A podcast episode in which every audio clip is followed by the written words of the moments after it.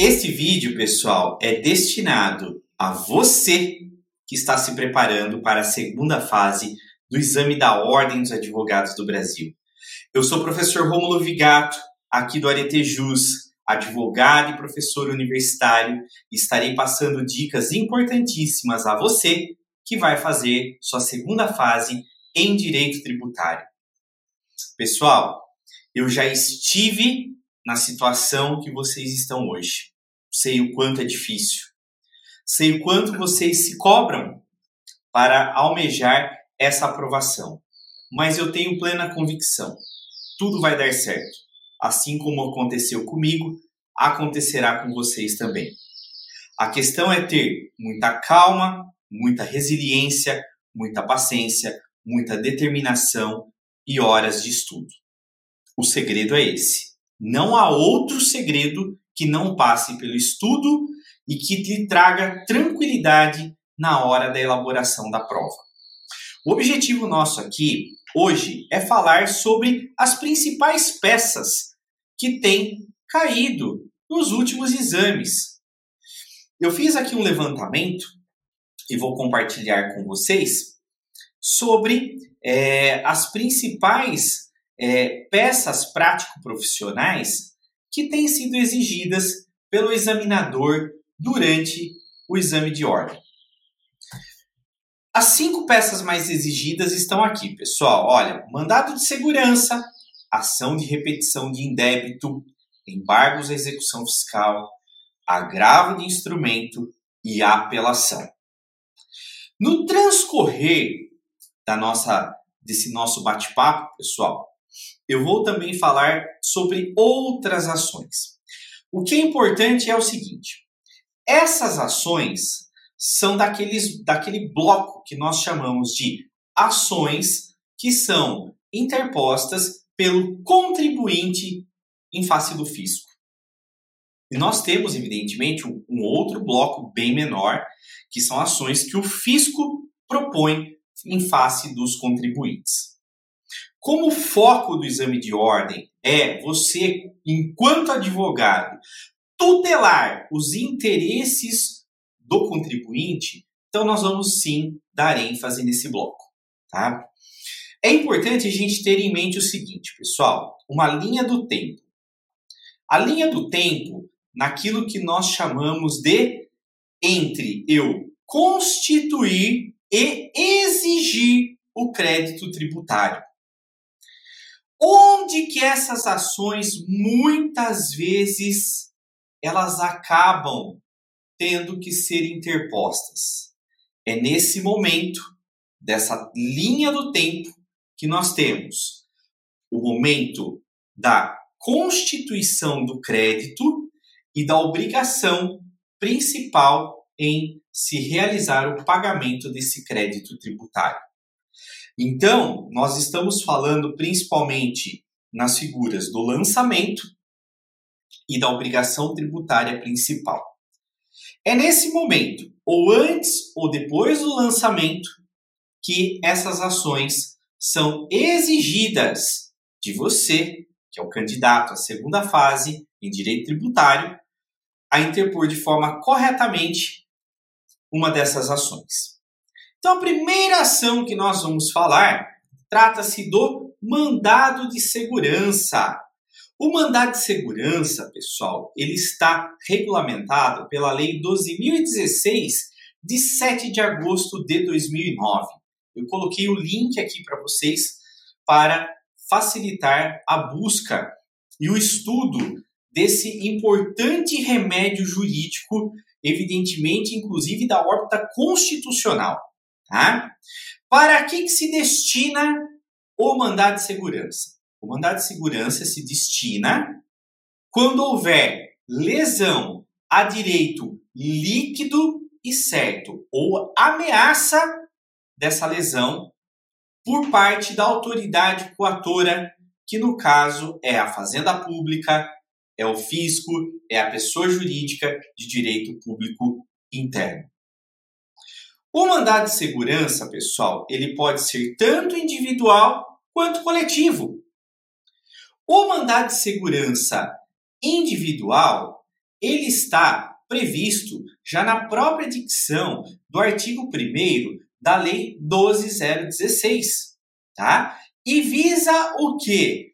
A tutelar o direito líquido e certo daquelas pessoas que estão sofrendo ou sendo ameaçadas de sofrer o que lesão em seu direito líquido e certo que não seja amparado por habeas corpus ou habeas data. Quando nós tratamos do mandado de segurança coletivo, pessoal, ele está previsto e disciplinado no artigo 21 da Lei 12016.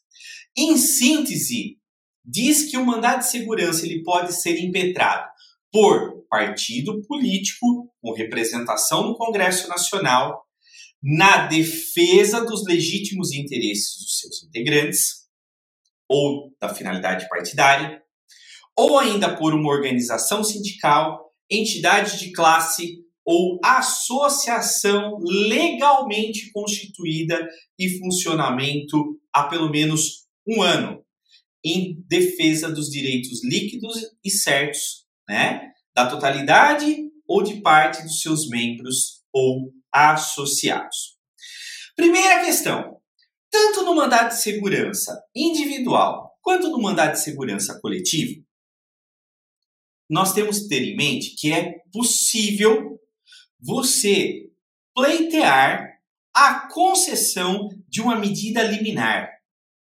Essa medida liminar depende, evidentemente, de ter, estarem presentes os requisitos do fumus boniuris e do periculo in mora. Só que há um grande detalhe que nós temos que ter em mente, pessoal. Quando se tratar de um mandado de segurança coletivo, peço, por favor, que vocês deem uma atenção principal ao artigo 22, parágrafo 2, que diz mais ou menos o seguinte: o juiz somente poderá conceder liminar em mandado de segurança coletivo após a audiência do representante judicial da pessoa jurídica de direito público interno. E essa audiência tem que ocorrer no prazo máximo de 72 horas. Quando utiliza-se o termo audiência, não é que o juiz vai designar uma audiência, pessoal. Significa dizer que tem que ser concedido ao representante judicial da pessoa jurídica direito público interno o prazo de até 72 horas para uma manifestação prévia sobre o pedido liminar que está sendo realizado. Então, tomem bastante esse cuidado, porque o pedido liminar que você vai fazer no mandado de segurança coletivo, ele é diferente do que aquele que você faz no mandado de segurança individual. Muito bem. Tanto o mandado de segurança individual quanto o coletivo podem ser repressivo ou preventivo. Quando nós falamos de repressivo, isso a gente pega da própria dicção lá do artigo 1 da Lei 12016 de 2009, que diz o seguinte: que eu vou interpor o mandado de segurança contra atos ilegais que estiverem ferindo o direito líquido e certo. Por isso que ele é repressivo, ele é combatente. É o remédio jurídico que você vai interpor. E nós temos o preventivo.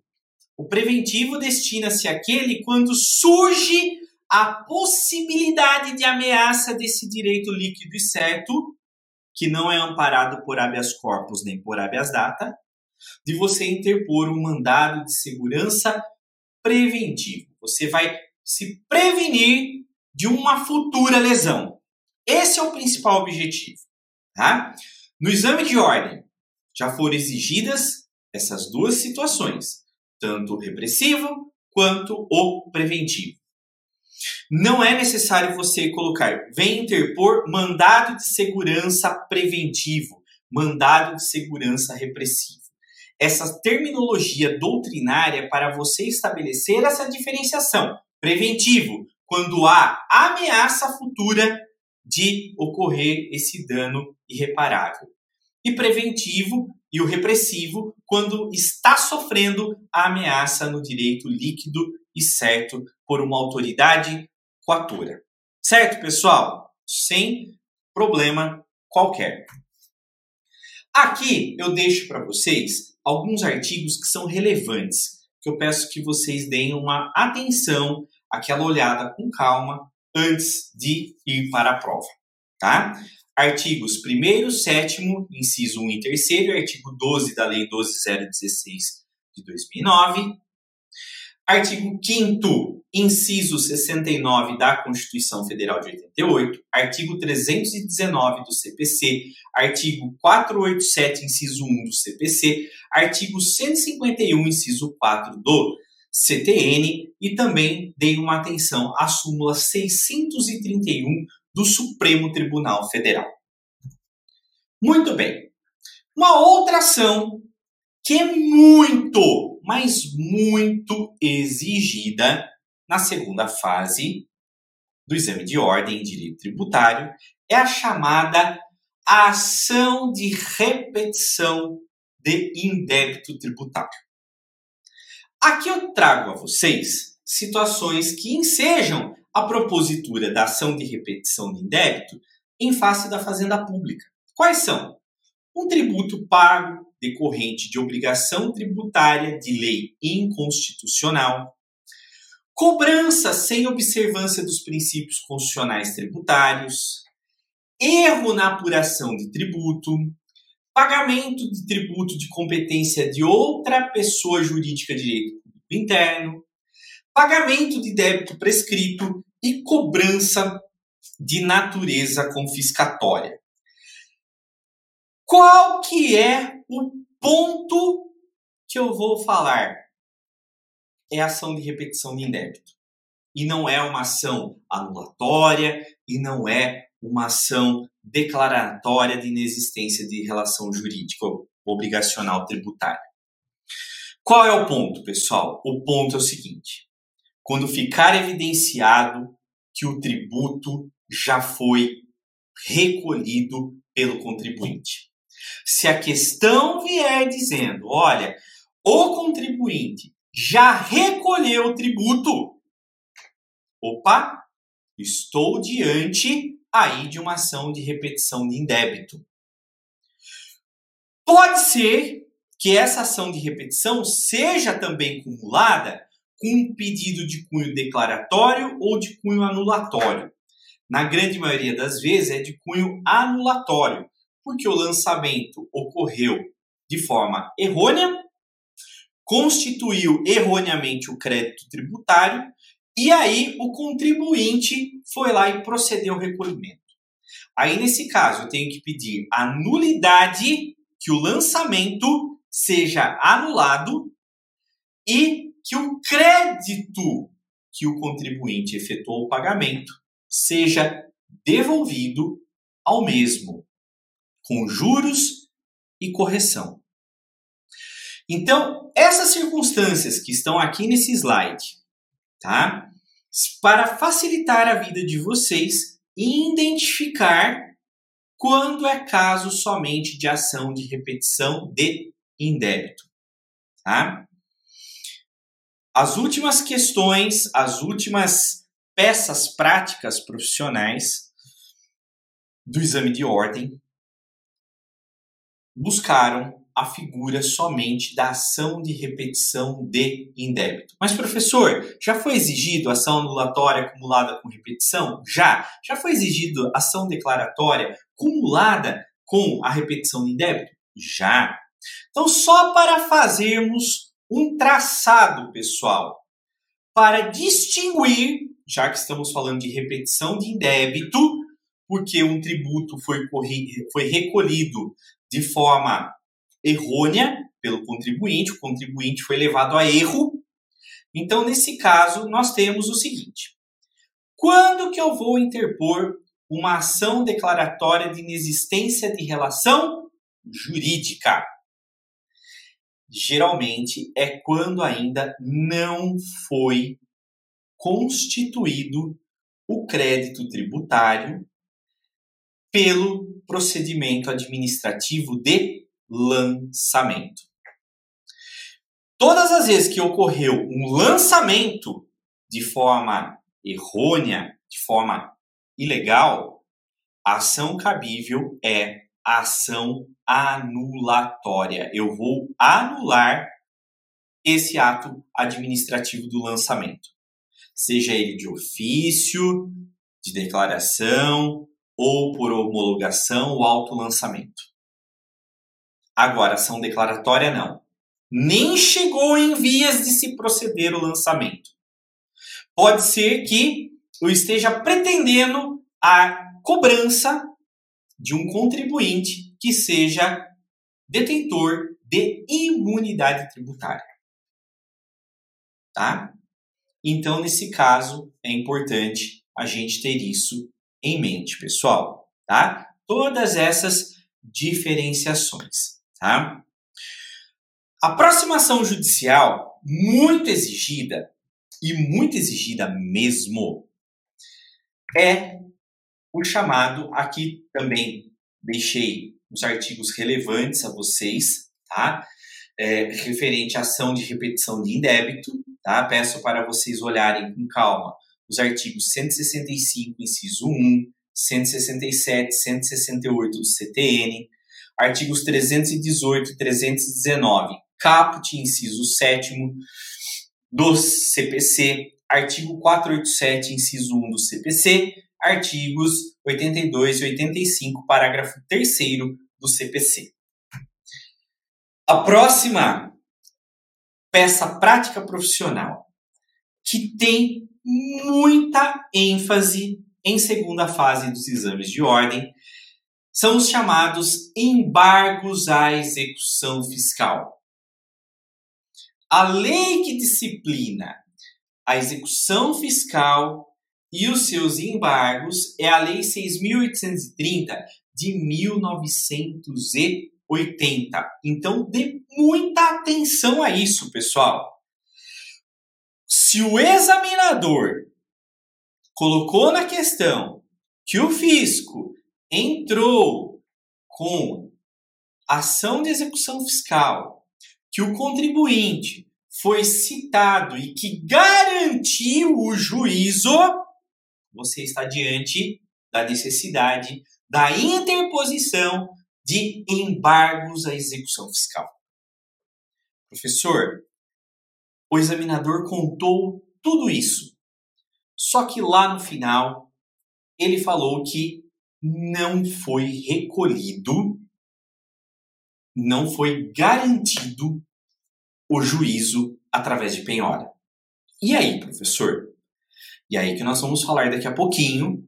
Existe uma peça que é nada mais, nada menos que uma peça de ficção jurídica, tá? Ela é prevista apenas pela doutrina e não pela legislação, que é chamada de exceção de pré-executividade.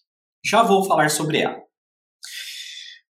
Os casos de oposição de embargos à execução fiscal em face da Fazenda Pública, pessoal, decorrem de, a grande maioria, vícios na certidão de dívida ativa. A Lei 6.830 de 80, ela traz ali os requisitos que eu tenho que ter na certidão de dívida ativa. Muitas vezes, quando há proteção do chamado bem de família. E também quando ocorreu penhora de ativos financeiros de forma ilegal. Então, é um mecanismo de você, evidentemente, discutir. Você vai poder discutir também, dentro dos embargos à execução, eventual vício de lançamento, da obrigação tributária, vícios é, é, de notificação do lançamento ao contribuinte. Evidentemente que sim, pessoal e vai depender aquilo que o examinador trazer de elementos para você na questão, na peça prática ser proposta. Certo, pessoal? Não tem segredos.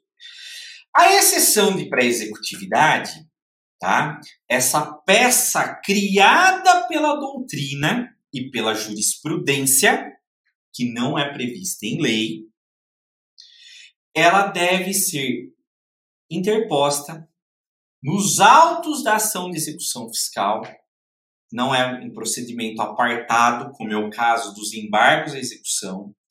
Quando não houver garantia do juízo através de penhora e principalmente quando houver ofensa à matéria de ordem pública, ou seja, casos de ilegitimidade de parte, condições da ação, casos de prescrição e decadência, se não houver garantia do juízo, a questão deixou bem claro, foi interposta a ação de execução fiscal. O contribuinte foi citado, mas o juízo não está garantido. Opa! Exceção de pré-executividade. É super tranquilo. E daqui a pouco já vou falar também dos requisitos, né, para interposição de todas essas peças, pessoal. Muito bem. Aqui deixo também uns artigos relevantes, tá? Para vocês lerem com calma sobre os embargos à execução fiscal. Peço para darem atenção ao artigo 16 da Lei 6.830 de 80, artigos 318 e 319, inciso 7 do CPC, artigo 919, parágrafo 1 do CPC, artigos 82 e 85, parágrafo 2 do CPC. E aí, pessoal, nós temos dois recursos. Dois recursos que caem muito nos exames de ordem. É o recurso de apelação, que é interposto contra sentença de mérito, tá? Que seja esteja julgando o processo sem ou com a resolução de mérito, então o caso é para recurso de apelação, artigos 1010 e seguintes do Código de Processo Civil, ou trata-se de um caso, como até foi exigido no último exame de ordem, que foi indeferido o pleito dentro de uma ação judicial já em curso para concessão de uma liminar, por exemplo, para que o fisco cumpra a liminar proferida e que expeça a certidão positiva com efeitos negativos, e o juiz indefere o pleito. Aí você tem que atacar esse indeferimento através do recurso de agravo de instrumento. Artigo 1015 do Código de Processo Civil. Pessoal, de tudo que nós falamos, não fiquem, não fiquem preocupados em decorar modelos de peça. Se preocupem em saber estruturar. Para quem que eu vou endereçar, como que eu tenho que qualificar, e aí prestem muita atenção, leiam com calma, né, o edital do exame de ordem, não inventem dados, tá? Não inventem, porque isso pode caracterizar o mínimo de situação de identificação e você vai ser eliminado, tá? Então, tomem cuidado, coloquem somente os dados existentes na questão, na peça prática profissional. Ah, professor, não fala qual é a comarca. Então você vai colocar comarca e reticências, os três pontinhos. Tá? Lá no final, você sempre, né, no local da assinatura, advogado OAB. É o que exige o edital do exame de ordem. Então tomem muito cuidado. Tá? Procurem estruturar as peças de uma forma bem simples, bem prática. Então, se é qualquer uma dessas ações, seja mandado de segurança, ação de repetição de débito, ação anulatória, ação declaratória, uma ação de consignação em pagamento, né? Você vai fazer o que? O endereçamento, você vai fazer a qualificação das partes, e aí você vai descrever fato e o direito. E aí o que é importante é saber o que pedir. Isso é muito importante. O pedido é muito importante. Isso serve, pessoal, tanto para as ações quanto para os recursos. Certo? Bom, com relação às questões, pessoal, dissertativas, o examinador da ordem, ele tem muito apreço pelos impostos de competência dos estados. Então façam uma revisão, tá, sobre o ICMS, sobre o IPVA e sobre o ITCMD. O examinador da OAB também gosta muito de uma modalidade de tributo, de uma das espécies, chamada de taxa. Vejam ali as principais diferenciações entre a taxa decorrente do poder de polícia administrativo, taxa dos serviços públicos, a diferença das taxas para os preços públicos, que são as tarifas, e isso é muito importante, tá? Questões como lançamento e obrigação tributária e responsabilidade tributária também são importantíssimas. Pessoal, espero ter contribuído né, numa breve revisão, um breve auxílio a vocês nessa preparação. Torço para que dê tudo certo e depois deixe um comentário sobre a aula, deixe um comentário após a prova, né? Se foram bem, como é que foram, deixe o nosso comentário. Isso é muito importante para nós. Tá bom? Desejo aí do fundo do meu coração uma boa sorte, que Deus abençoe a todos. Vão com calma, com tranquilidade e com muita compenetração, que essa é a chave do sucesso para a sua aprovação. Um grande abraço do professor Ron.